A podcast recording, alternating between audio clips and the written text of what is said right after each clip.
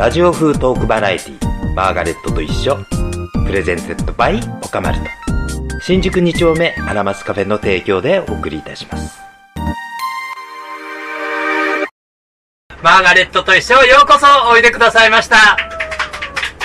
50回目を目前に控ええー加速度がついているこのコーナーでございますけれど、えー今週はもうマーガレットと一緒始めた最初から読んでみたい読んでみたいと思うずっと願っていた夢がついに今夜叶いました。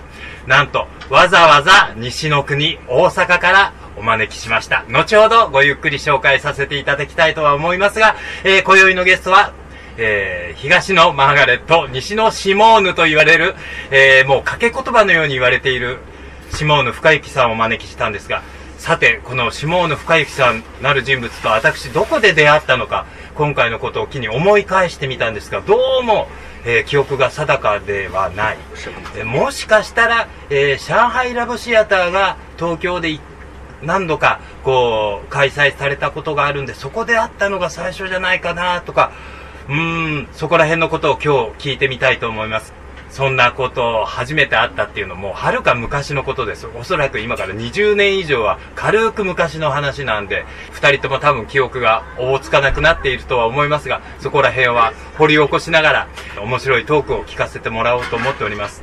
で、まあ、シモーヌと私は世代も同じぐらいということもあり、同じようなステージに何度も立つこともあったりして、こういろいろと比べられたりするんで、でも多分お互いドラッグクイーンとしてのスタイルも違うし、まあそこ発信してるものも違う。えーそんな二人が今宵、この狭い、ごめんなさい、アラマスさんごめんなさい。えーこの狭いアラマスに集うわけで、まあこれは一種歴史的な一夜。しかも、クラブというスペースではなく、トークで皆さんをおもてなしをするという一夜でございます。ぜひぜひ最後の最後までお付き合い願いたいと思います。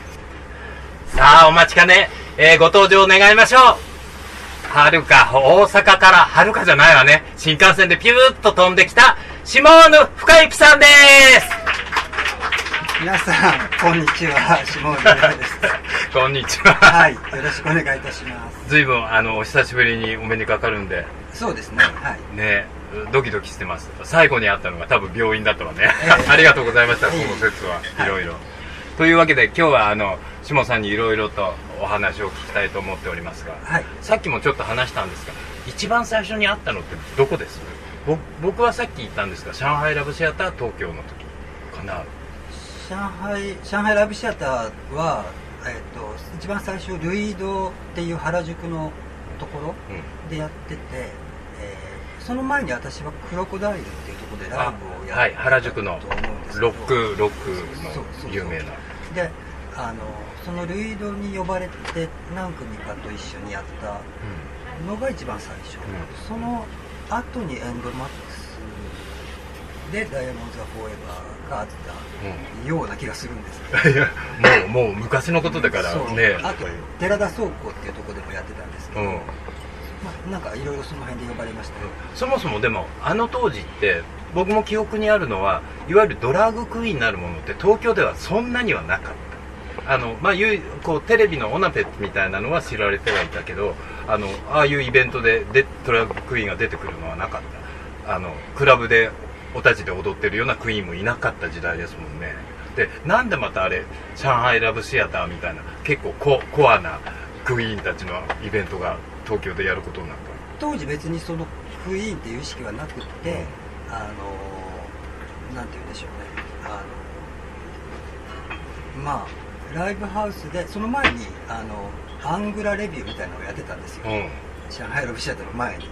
それでその、えーっと流れで、えーライブハウスでやりたいっていう私がのがあって、はい。でそこであのノイズの人とか、はい。い、わゆるポジパンの人とかと一緒にはい。一枠で対バンであのアングラレビューショーみたいなのをやったら、まあ、それが割と受けて。ドラッグクイーン今でいうところのドラッグクイーンのショーだった。うんという感じなんですけど、そう。僕もそれあの友達からなんか面白いパーティーがあるよっていうだけでドラッグクイーンが出るようん全然聞かされないで行ったらまあすごいのすごいの出てきちゃった。であの本当にね曰く名状しがたい何かがそこで繰り広げられていてでこれは面白いって思ったけど直接ね楽屋に押しかけてみたいなそういう厚かましいことができる性格じゃないんで その時はそのままにしちゃった。でその後にこう話をし始めたのって何きっか多分デパートメント H とかの楽屋けうん。とかうん。かな、ファファビュラスってもっと後よね。もうもうもっと後。全然後2000年で1999年2000年ですもんこれです。じゃああハイドスキンっていう、はい。あの、え伊原スーあ伊原秀和丸やっこスーパーかわいこちゃん。ーがやってるファッションショーがあって、うん。その時にも呼ばれてたんですけど、あうん。私は。であ私も出てた。それホッシーも出てたし。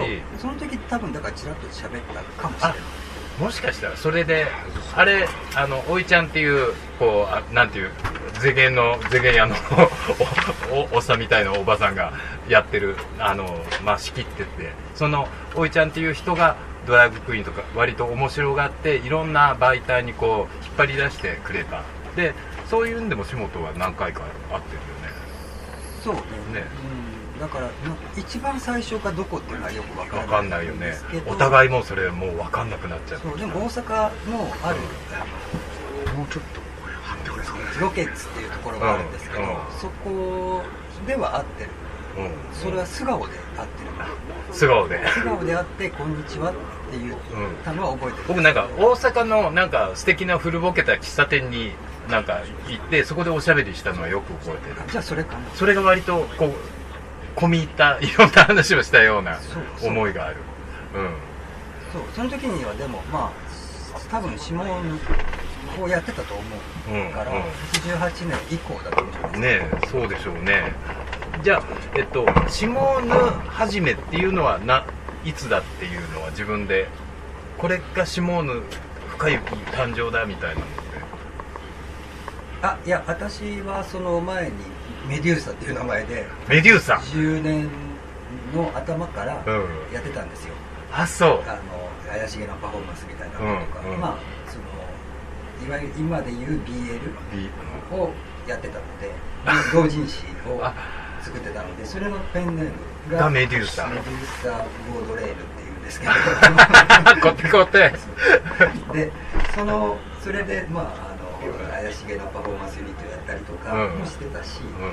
えーそうですね。それでそのそのままいろんなユニットでライブハウスでやったりとかうん。をしててその流れで、えーと友達と一緒になんかちょっと変わった、えーとレビューみたいな、うん。ニューヨークスタイルのあニューヨークアンダーグラウンドスタイルのレビューをやらないかって言われて、ん。まあいいよっていうので、その時にそのシャンソンとかも歌ってたんですよ、もうその時はもうシャンソンは歌っていいいやその時初めてでシャンソンを歌う。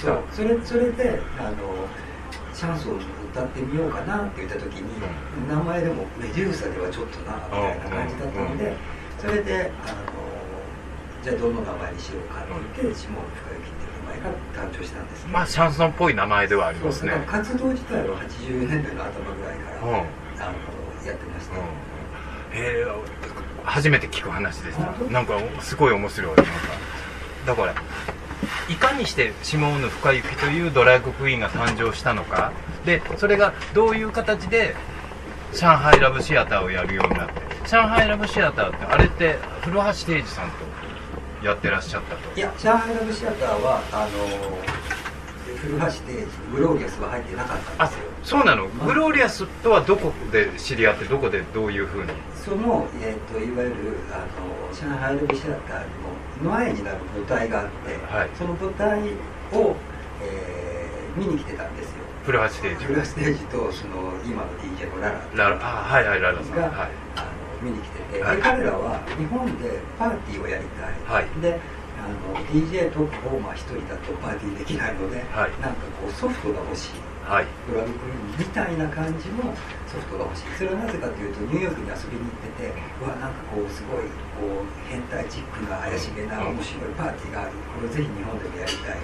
でその日本でもやりたいけれどもそんな簡単にソフトがないけれども たまたま私たちが出てるところを見に来た時に「ここにいるじゃん」って言われてうん。で君君」って言われてうん「一緒にやらない?」って。言われてで、えーそれでまあいいよ。みたいなそれがダイヤモンド・ザ・フォーセーバーがそれそうだからそのグローリアスとララプラスシャンハイラブシアターがダイヤモンド・ザ・フォーエバー。なるほど。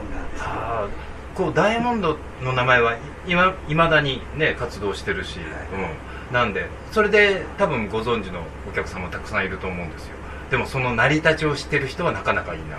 そうね、うん。でも、まあ、私の中ではやっぱりそのステージが好きなので、どこかでなんか今でもその上海ラブシアターという名前自体は、まあ、あの一応休眠状態なんですけど、どっかではまあなんかそれっぽいようなイメージは持ってるのかな続い自分の中では続けてるのかなみたいな。いや多分その古橋定治さんがこうニューヨークで見たあのなんだへんてこなっていうのは僕多分その上海ラブシアターを初めて見た時の感覚と多分同じだったんだと思います。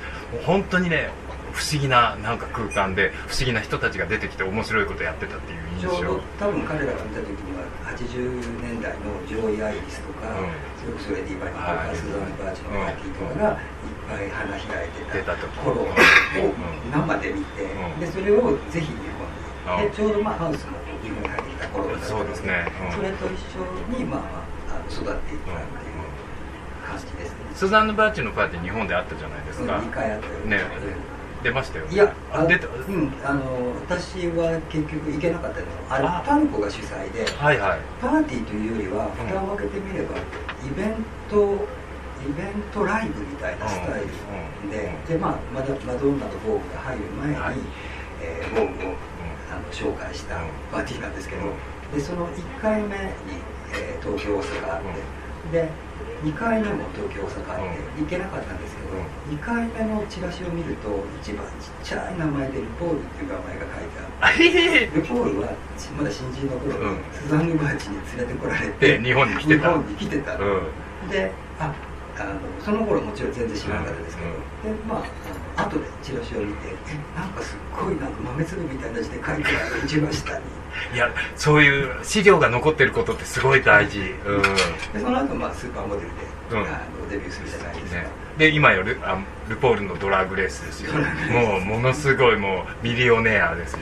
彼女は。であの、ま、前に秀郎さん来てもらった時に秀郎もニューヨークでルポールに会ってるんですって。でそんな話をしながら。であの秀郎さんが言うにはルポールから「You are drag queen」って言われたって。であの私ドラッグクイーンだったんだって思ったっていう。ヒデロヒデロが。君うん。まあまああのドラッグでいいんだと思います。中身は。中身は。あそうそう。あのまあトークいろいろ盛り上がるとは思うんですけど後半戦は、まあ、ドラッグクイーンとは何たるものかみたいなのをシモーヌにちょっと聞いてみたいと思っておりますが。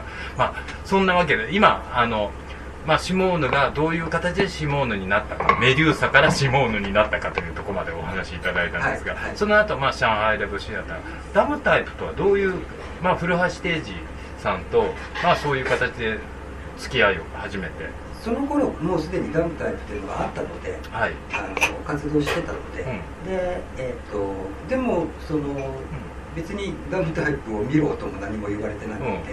あの作品とかを何やってるかっていうのは、だいぶ後になってから、あの知りましたあでもまあ公演あるから行かないと思って、でも何やってるかよくわからないみたいなのがずっと続いてましたよ、なるほどね。あのまあダムタイプ周りだとマミー・ムーシャングゲラと割と僕も親しくさせてもらってるんです。だからそこら辺の人間関係もちょっとドラッグクイーンとグローリアスグローリアスはもちろんドラッグクイーン。あまあフロアステージがドラッグネームグローリアスだったんですけどあのダムタイプはとてもとてもこう美術界とか美術史の中で位置づけられていて語られることが多い。でもあのグローリアスについてはド、えっと、ダムタイプの中のグローリアスという形で語られることが多くてドラッグクイーングローリアスということだけをこう中心に置いて語られていることがあまりないような気がするんですそうけどなんですよ。そのドラあのグローリアスを形成してるのはゲイの古橋ステージなんですけど、うん。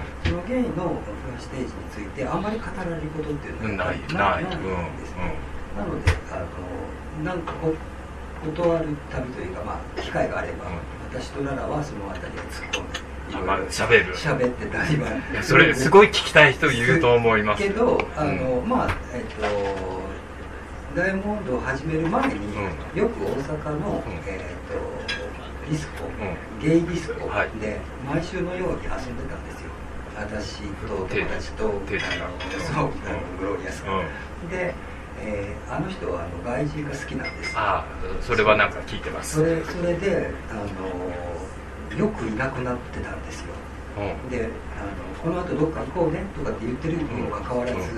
あのいない。持ち帰ったか持ち帰られたでかで4時間3時間か4時間ぐらいしてからふらっと帰ってきて「どこ行ってたの?」って言ったら「そこの駐車場」とかって言って いうようなことが頻繁にありました。おてんばね。そう。でもそういうことはあまりその美術雑誌では語られないので。そうだよね。そうそうそうでもそういうことこそ多分研究しなければ正しい作品理解にはいかないんじゃないですか。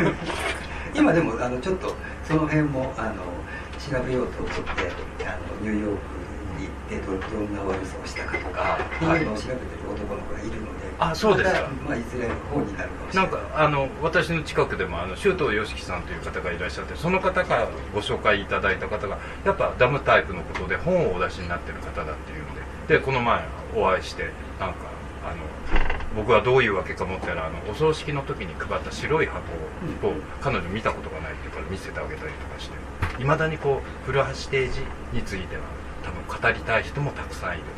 でもそのグローリアスについてその男の子の本気になりますね。そうねまだ今あの途中だと思うんですけど、うんうん。はいああのぜひぜひあの出来上がったら教えてください、あのおてんばな人でしたよ定時うん。いろいろその、うんあの表も中身もまあそうだろうね。でまあファニーな感じ。と,、えー、とエレガン。トまあ、バーブラ・ストライサンドが好きとかっていうのもあって、あのその辺はチャーミング。んチャーミング。まあ最終的にはまあ総合的にチャーミング。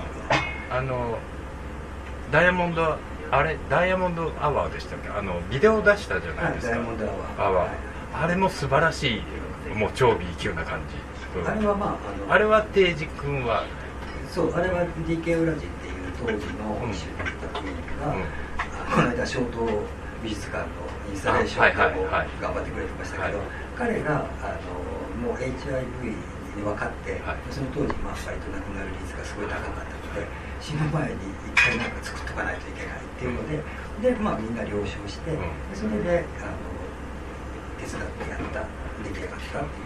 なかなかあのもう見る機会がなかなかないとは思いますがあのそういったチャンスに恵まれたらぜひ見てください。もう本当にあの古橋ステージのもう夢の世界ドリームランドが繰り広げられてもう最後なんかもうあの粉吹雪のようにしてあれはきっとコカインでしょうね。舞い散るっていうエンディングがもう素晴らしい幸せな多幸感に満ちた ビデオでございます。あの持ってたんですよ。多分頂戴したんだと思う、ななんだけど僕が入院してる間それもなくなってました、ええ。もう悔しくてしょうがないんですけど。また渡します。あ本当に？すっごいあの大切にアーカイブで保存させてもらいわます DVD で渡します。ありがとうございます。DVD で 今時。ビデオいやビデオで渡してもいいんですけど、うん。あの DVD の方が見やすいでしょう。うん。あでもあのビデオでいただいたらあどっかでちゃんとします。わかりますはいはい。いやーあの本当にあのいいビデオだったりもします。あのしあの古橋定時という人間をこれからはグローリアスとしてもちょっと評価してあげてほしいなとも思ってます。ラジオ風トークバラエティマーガレットと一緒。改めて、えー下野さんようこそおいでくださいました、はいはい。前半戦あんな感じでおしゃべりしましたけど大丈夫ですか、はい、はい、大丈夫です。申し訳ない、はいえー後半戦はですねあの、えー、下野深雪がこう今の日本のドラッグクイーンシーンについてどのように思ってらっしゃるかとか聞いてみたいんですよ。でさっきも話に出ましたけどルポールのドラッグレースこれが割とあのエポックな、まあ、こう時代のドラッグクイーンの歴史の時代の変わり目にあるかなって思うんですけど。はい。あのまあ私たちの世代っていうの、まあ、第一世代とか、うん。と勝手に名付けるなら、えーロッキーホラーショー以降ですよね。ロッキー映画で言うならばロッキーホラーショーとかにこう感化されたタイプの人そうですね、うん。とかまああのリバインも含めてリバインとか。えーとジョー・モーターズとか、えーその辺ですね。まあ70年代。そう60年代70年代、うん。でその後、えー、とプリシラというのが、あえー90年代90 80年代末か。ぐらいに出てるんですようんうん。それに影響を受けたのが、えーとまあ、関西でいうとナジャとかダイアナとかの世代ですね、多分、えーこっち側でいうとバビエとかかな、になると思うんですけど。でそれから、えーと。まあ、キンキーブーツとかいろいろありますけど多分その後エポック的なものではドラグレース。ドラグレースでドラグレースに影響を受けたみたいな感じの人がいっぱい出てくるのはまだこうプリシラ時代まではその前の70年代のロッキーホラー世代のニュアンスを引きずりながらもドラッグクイーンになるものがあってでもドラッグレース以降はもう全くタイプが違う感じに感じるんですけど。多分それはなんか音楽とかなんか SNS とかもなんか言われてるん。2000年で一回なんか全てが途切れるんですって。うんなんかミレニアムで。よくわからないんですけど、うん。なんか2000年以前と2000年以降では何かが違うらしくってあんまり私それ実感はしてないんですけどなんか2000年でそれまでいろいろやってきた人たちがそれ以降の人たちに受け継がれないなんか現象みたいなのがあるらしくって、うん。であのそうかなとも思うんですけど、まあ、ダイヤモンド・ザ・フォーエバーの場合は多分すごい特殊、うん。で受け継がれてるロケホラーがいまだに受け継がれてるんですけど、あのそうですね。だからあのドラッグレースの影響っていうのはすごく大きいっていうのは肌では感じてるんですがあのさっきも言ったように、えールポールが、まあ、すごい頑張ってらっしゃると思うんですけどルポールのドラッグレースのメリットとしては、はい。えードラッグクイーンを商品化したそれによってエンはいターテイナーを作り上げた、はい。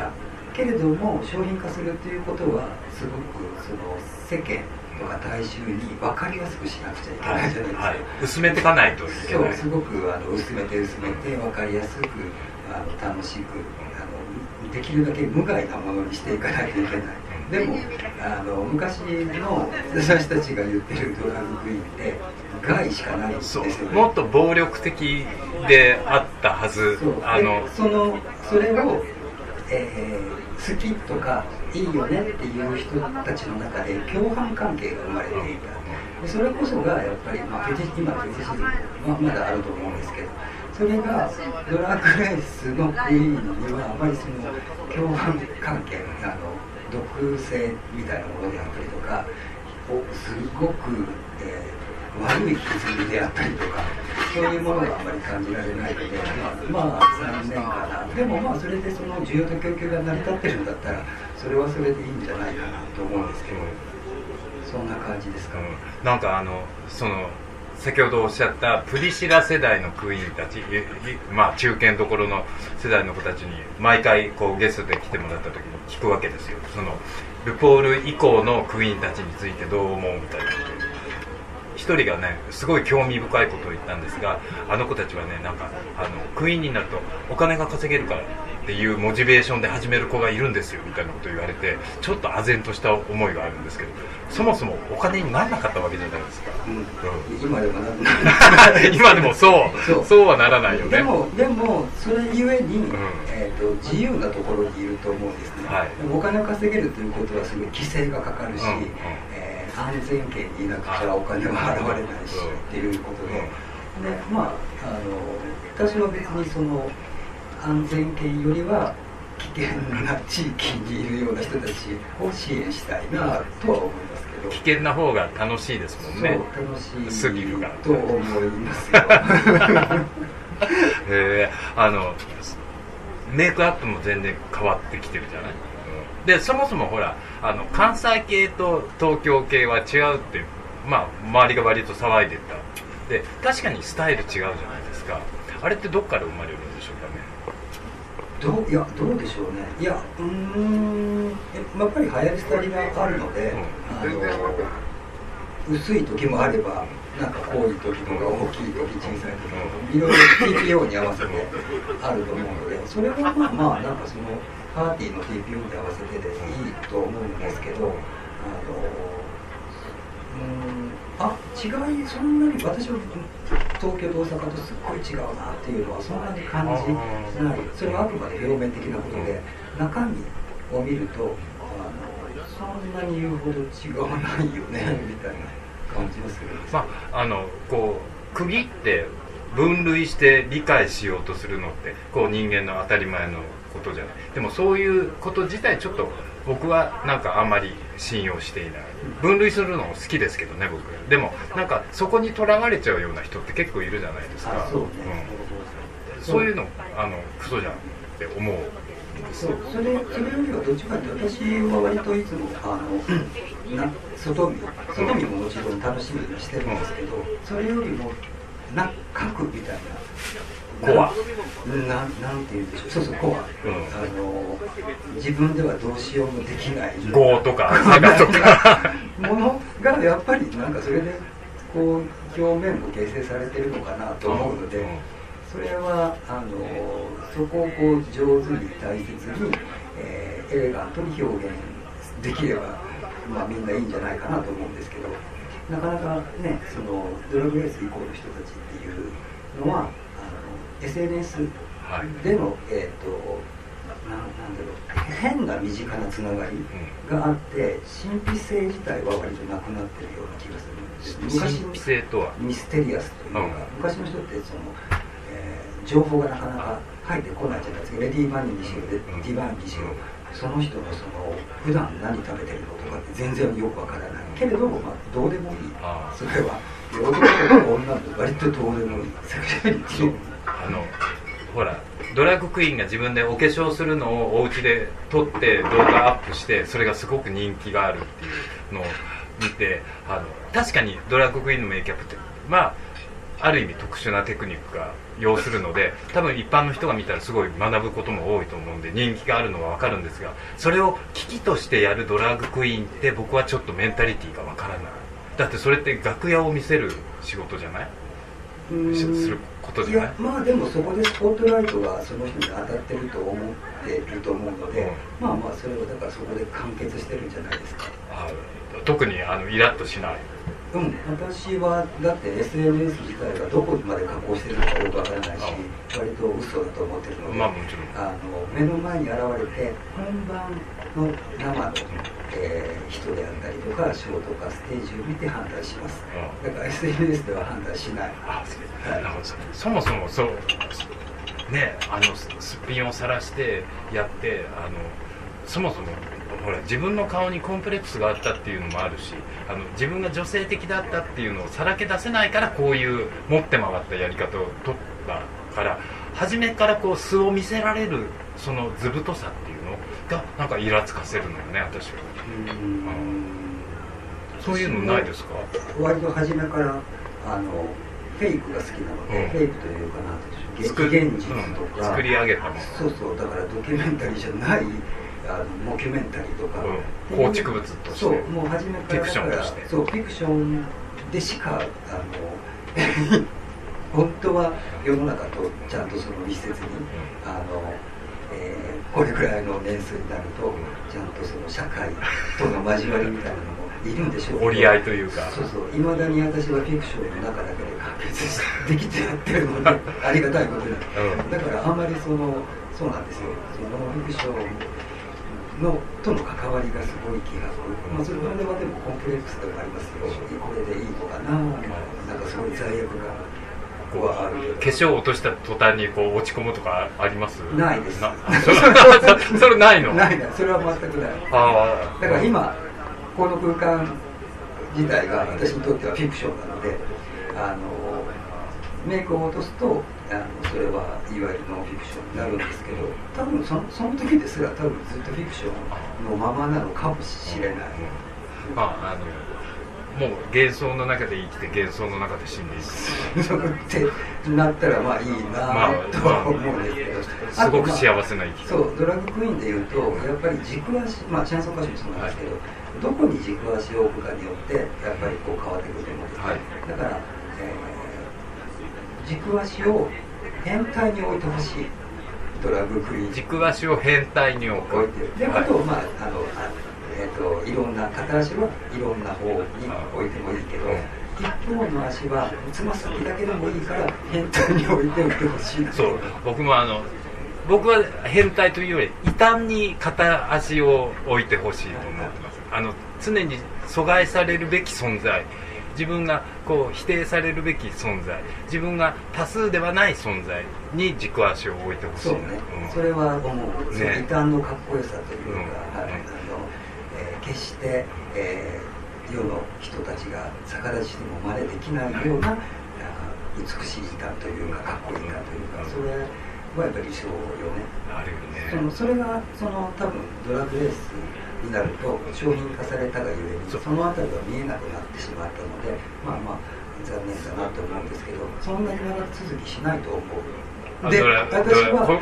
今の時代のドラッグブームは収束していく。そう、ん。であのドラッグレースはもともとそんな興味なかったんですけど、というのはそのレポールが本当にデビュー当時から知ってるじゃない、はいあんたに何か言われたってみたいなのがあるので なるほどね。ールごときが何か言った雰囲気を見て何か思うかっていうと何も思わないのであまり私は見てないんですけど、うんもう一つ、えー、とブーレ兄弟がやってるドラグラって知ってる？知らない。ブブーレ兄弟ブーレ兄弟っていうもう割ともうデコラティブなすごいかっこいいあの兄弟がいるのよ。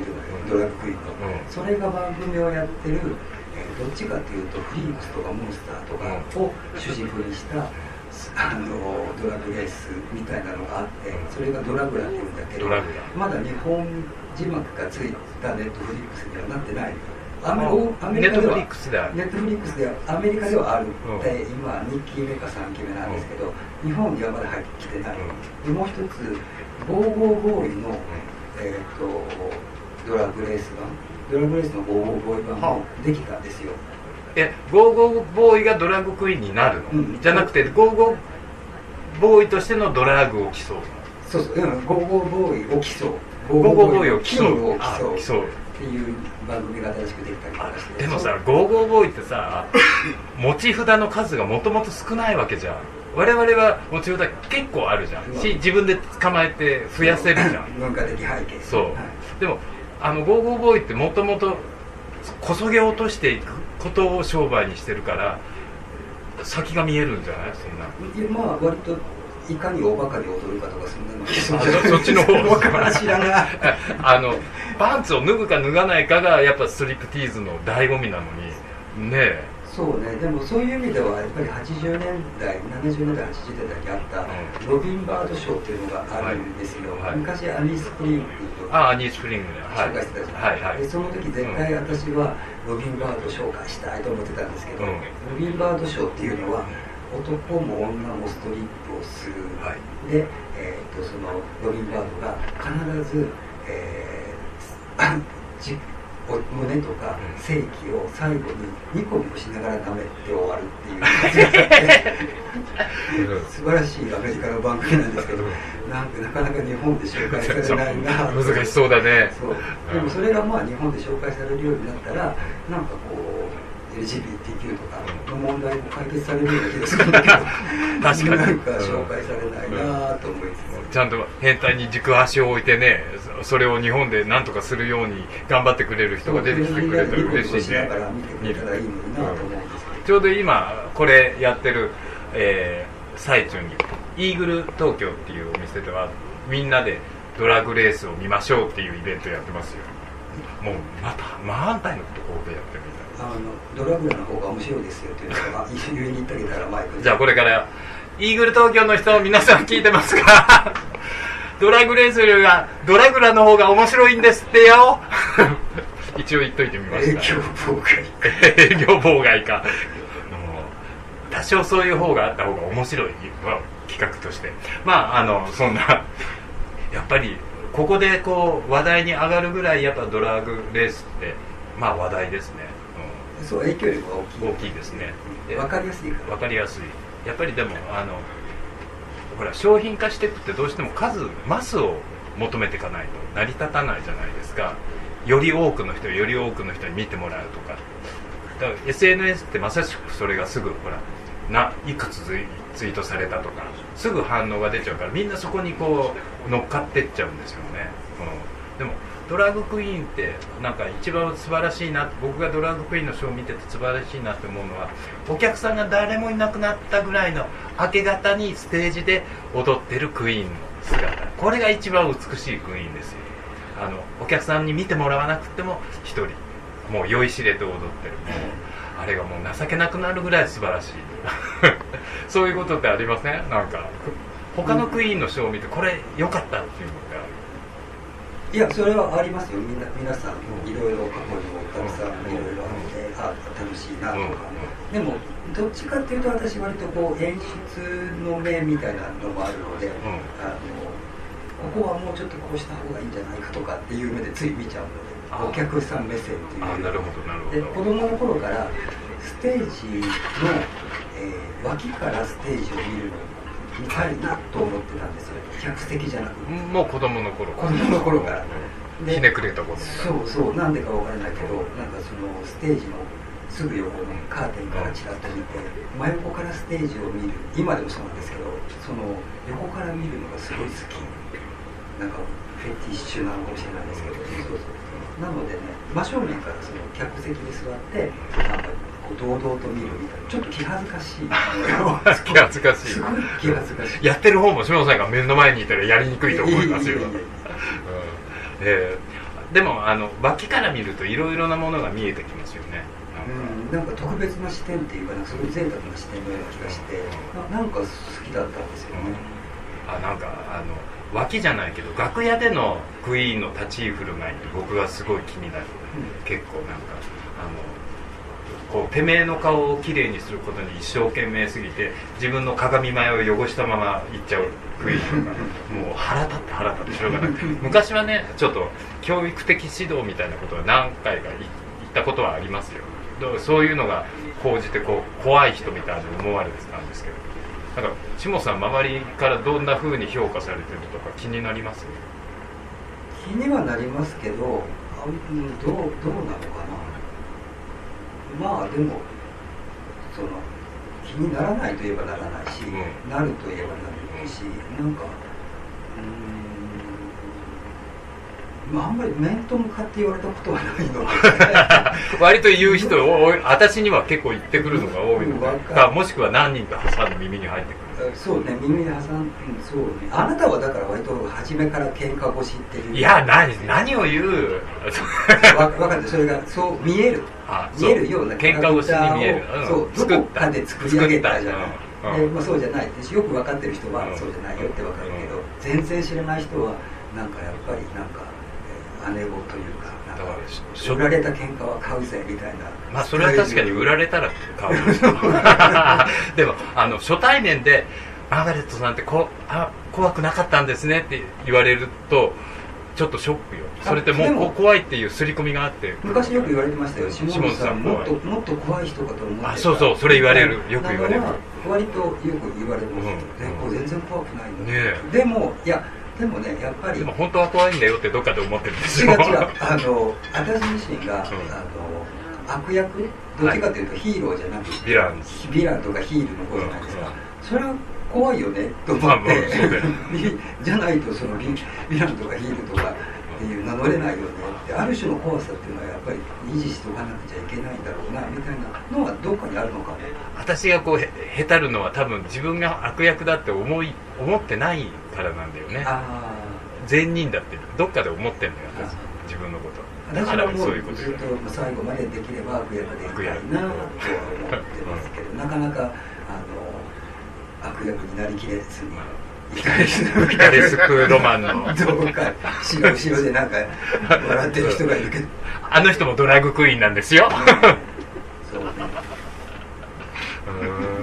うん。いやーなんかこのマーガレットと一緒にやってるとこうドラッグクイーンの人が素で遊びに来てくれる人が結構いて、うん。結構笑いますよなんかいろいろ。どんな風に聞いてくれてるのかなってちょっと心配もしながらいるんですけど毎週毎週。まあでもあのなかなかやっぱりドラッグクイーンが喋る機会ってなそうなんですよね。なかったりするじゃないですか、うん。でまあ、まあ上手に喋る人もいれば、あのそんなにこうね言葉が操るのが上手じゃない人もいるし、その辺はまあまあこうまあ、持ちは持ち屋で。そう聞いてあげる人もやっぱり必要。で翻訳してあげる人も必要かなと思うけど翻訳ね、うん。まあでもあの言葉じゃなかったらショーでパフォーマンスで何か伝えればいいとかとは思いますけどね。がまあそ存在自体。そう、うん、あの伝わるものはちゃんと伝わりますよって。で例えばこうあのドラッグクイーンになりたいですみたいな子がこう出てきて何人かこうやっぱり相談とかされてあの彼彼女たちに言わせるとドラッグクイーンになるにはあのショーをやらなきゃいけないしみたいな相談をされることがあって別にショーしたくなかったらしなきゃいいんじゃないとかって言うんだけどでじゃあ私みたいにそこで止まっちゃうのよ。そうそういう子たちが来たらどうどう答えます？うーんいろんなパーティーに、えー、と自分が会ったパーティーに出会うまで生き続けなさい。あなるほだからまあ全国いろいろあるから、あのしょうがないところもあるし、えー、とあるところもあるけどあの会っても別にショーしなくてもいいようなところもあるし、絶対しないといけないところどもあるし、でそういうところの自分の肌に合ったところを、うん。あの体で感じるまでいけば、大体みんなそんなことはしないんですけど、あまあそうだよね。でなんかちょっと無理無理してショーやって滑っちゃったり。とかまあ大大してつまんないショーやってるな張りが出出したら喜ぶと思う。そういうショーとかやって平気でいられるクイーンが増えてるような気がしてしょうがないんですけど。そこは私ちょっとノーコメント自分のところにもちょっとかかってあ なるほど。なるほど。なるほど。なるほど。なるほど。あの教育的ご指導とかあります？下さんあ。のそその一緒にやってるなメンバーたち。うん、あのまあだからその演出がもともと好きだったりとかあするじゃない、はい。それはまあいろいろ。演出えーと意図を伝えうん。あのえーパフォーマーとしての心得みたいな、パフォもしパフォーマンスをするんだったら、で時間とお金を割いてお客さんが来てるわけだから、はいはい。その人に等価交換しなくちゃいけない。でまあショーが例えばつなないものであってもそれ以外で何ができるのかとかそうするためにはどうしたらいいかとかっていうのは、まあ、一応なんかじゃあこれはあれはみたいな感じではしますけど関西はやっぱりあのそういう文化があるのであの人のおせっかいおせっかい文化なので言われたくなくても言ってしまう。関西のおせっかい文化。そうそう。東京の人たちはそれしないじゃないですか。うん、うん、そうなんだ。もうちょっとあのあのアイシャドウ濃くした方がいいよとかもうちょっと線ラインも大きくした方がいいよとかあんまりないでしょそうだね。そう。うん、大阪はよく言われます。なんかそうそう。でも僕も下さんからすごいたくさんのことを学んだんですけどね。あのこれはねあのいろんな人にこう言ってる。特にクイーンの若い子たちにのあのさっき言ったように楽屋汚して帰るなとかっていうのは言ってるんだよみたいなことを言ってその時に下野はねもう一番最初に楽屋入りしたらまず最初に何をするかっていうとあのメイク道具を広げるんじゃなくてゴミ袋をこう壁に貼るっていうあのことを見習いなさいって若い子には言ってるんですよ。私もそれは学びました。そうなの。本当に。もう必ずでしょあの。うんそれ多分自分のなんかメイクした T シャツをすぐそばに置いたいからだけなんだけど、うん、でもそれを必ずやるのが本当にねもう感心するぐらいでしょまあ、あんまりあんまり目の前にごちゃごちゃ散らがってるとでも嫌だ。そうそうそう。あれどこ行った？みたいなうん。まあまあそれはでもぐちゃぐちゃですよ。まああのメイクバッグの中見たらよくわかりました、うん、あのそれとあともう一つ下さんから、ま、学んだことがあります。これはあの今やってませんけどね。あの、えー筆筆ペンでアイラインを引く。これ初めてだった下も見て。ああそうなの,す、うん。あの油性じゃないですよ。そうそう水性で。水性の顔料インクというやつなんですけど、そううん。それはあの楽なのよ。ら楽よねあれは確かに。太いからペッてそれな誰が始めたかよくわかんないんですけどなんか小本当に88年ぐらいからやってましたまだに筆そう。筆ペンだったでもよね。あのルボタンっていうライナーが有名なのがあるんですけど、もうクイーンごその筆だとすっごい書きに細いところが書きにくいうん。だからあの面相筆。はい。あの画材屋さんに行って面相筆買ったりしてる時もありましたけど、なんかいつの間にかそのこんなのがあるっていうのであの顔料インク水性の筆ペンのを使うようになりました。そう。あれは早くシュッとあの割シャープな線が引けて。そう。初期の頃でもねなんか油性を使って落ちなくなって どうしようっていう時もありましたよ。でも筆ペン染み,、ま、染み込みません？色素が。いや染み込まないのあそう。それはあその染み込まないようにすごく厚塗りする土台を。そのあの素顔に描くとやっぱり良くないですよね。うんそう。そうあ土台は厚塗りにしといて下にガードして染みないぐらいものすごく土土手みたいなのを作ってその上に描いてます、なんかあのそのドラッグクイーンとは何かみたいなことを前にね何かで読んだんですけど十箇条のご正門みたいにこう書き出したのを覚えてません？自分で。ドラッグクイーンとはバサバサしたものである。ドラッグクイーンとは何とかあ子供の絵本の読み聞かせっていうのが京都であって、うん。その時にあの子供用に書いてくれって言われて、うん。で半分嫌がらせで書いてえ子供用にドラッグクイーンって何かを説明説明するものをそう。でどうせ子供は字が読めないけど、うん。親が読むんだろうな、うん。でもまあ例えばお母さんと一緒とか、古いけどおはよう子供賞とそう。かロンパリンとか、うんああいうところで読んでもいいぐらいの優しい言葉で、もうすごい名文でもう詩でした。あれはポエムでした本当に。あのあれ全文があったらもらいたいぐらいです、うん、前にね送っていただいたんですけど多分もうそれもなくなっちゃってます、うん。送って？また、うん、本当にねそれはどこかで僕僕が代わって発表しますから。あの、はい送ります。そう。そのドラッグクイーンとはなバサバサしたものであるとかなんとかであるなんとかであるみたいなのが何項目かこう出る。本当にもう本当に死あれは。感動しました。